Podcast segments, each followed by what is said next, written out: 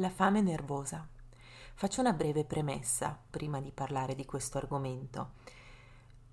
Ogni settimana io prendo spunto da un olio essenziale per introdurre un argomento diverso e un'intenzione diversa nella pratica di yoga che condivido. E quando ho introdotto questo argomento l'ho preso solamente come spunto per poi andare a parlare del meccanismo mentale che sta dietro alla ricerca di compensazione attraverso il cibo, ma che in realtà è un meccanismo comune poi ad altri tipi di compensazione, ad altri tipi di dipendenze in un certo senso. Comunque possiamo utilizzare quello della fame come esempio per parlare di questo atteggiamento della nostra mente.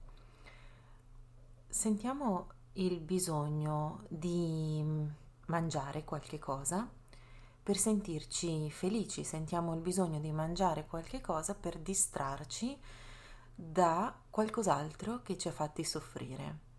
Quindi se ci fermiamo un istante ad osservare la situazione, come se potessimo mettere in pausa un momento della nostra vita e vederlo come un film proiettato su uno schermo, il momento in cui noi compensiamo mangiando qualcosa, ad esempio, è un momento in cui non siamo assolutamente in contatto con il vero appetito, con il vero bisogno di nutrirci, ma anzi siamo completamente scollegati con ciò che stiamo sentendo, al punto che piuttosto che ascoltare la sensazione dentro di noi, ci proiettiamo su qualcos'altro, andiamo a cercare qualcosa che fisicamente tappi l'ascolto della nostra pancia. Nella nostra pancia risiede la nostra creatività, nella nostra pancia risiede il nostro bisogno, i nostri desideri più profondi. Svadhistana, il secondo chakra, collocato all'altezza dell'ombelico, viene descritto come il luogo della nostra consapevolezza legato alle nostre necessità di manifestarci in modo creativo, di manifestarci in questa dimensione reale, concreta, attraverso ciò che amiamo fare e quindi sentirci realizzati e sentirci profondamente collegati e connessi a ciò che stiamo facendo.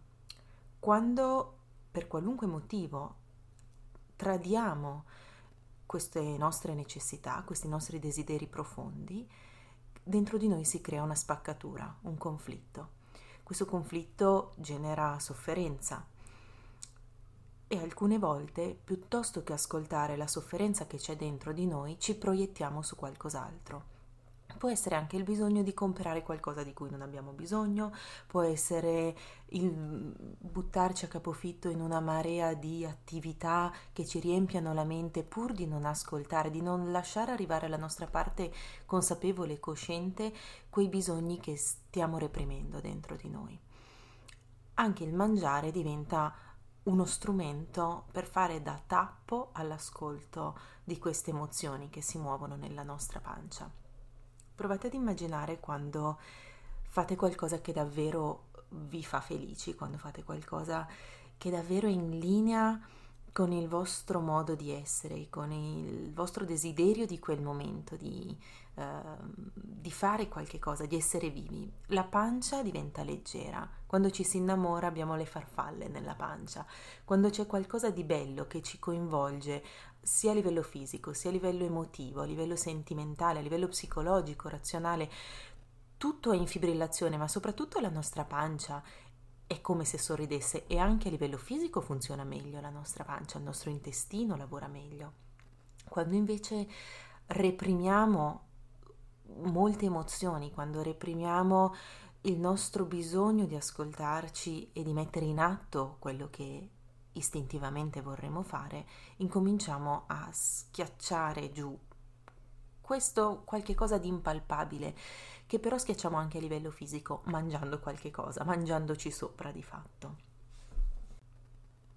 Più proseguiamo su questa strada di disconnessione, di mancato ascolto profondo di ciò che desideriamo fare o essere, più accresciamo il divario, la nostra spaccatura interna, e meno ci sentiamo. Meno ci sentiamo, meno abbiamo la possibilità di intervenire e di mettere mano a questo nostro bisogno di fare qualche cosa in maniera diversa. Diventano sempre più grandi dentro di noi, in maniera però inconsapevole, questi nostri bisogni che non vengono ascoltati e diventano dei pesi veri e propri che ci portiamo dietro giorno dopo giorno. Quindi, che cosa possiamo fare per guarire questo atteggiamento, questo pattern della nostra mente? La prima cosa è metterci in ascolto di quelle sensazioni che stiamo cercando di rifugire.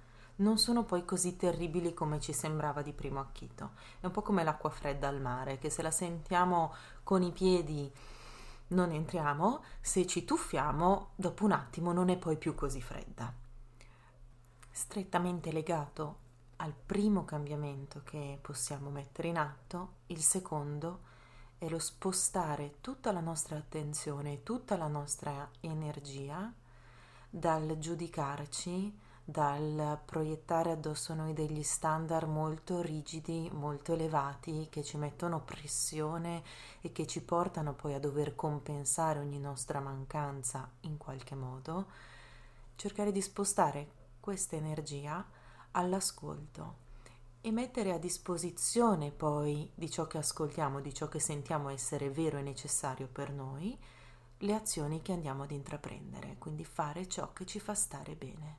In questo modo ogni nostra azione, un po' alla volta, si disciplina e si ordina per diventare allineata alla nostra necessità di stare bene, piuttosto che all'imposizione di uno standard troppo rigido da rispettare e quindi poi ad un giudizio molto severo che rivolgiamo su noi stessi.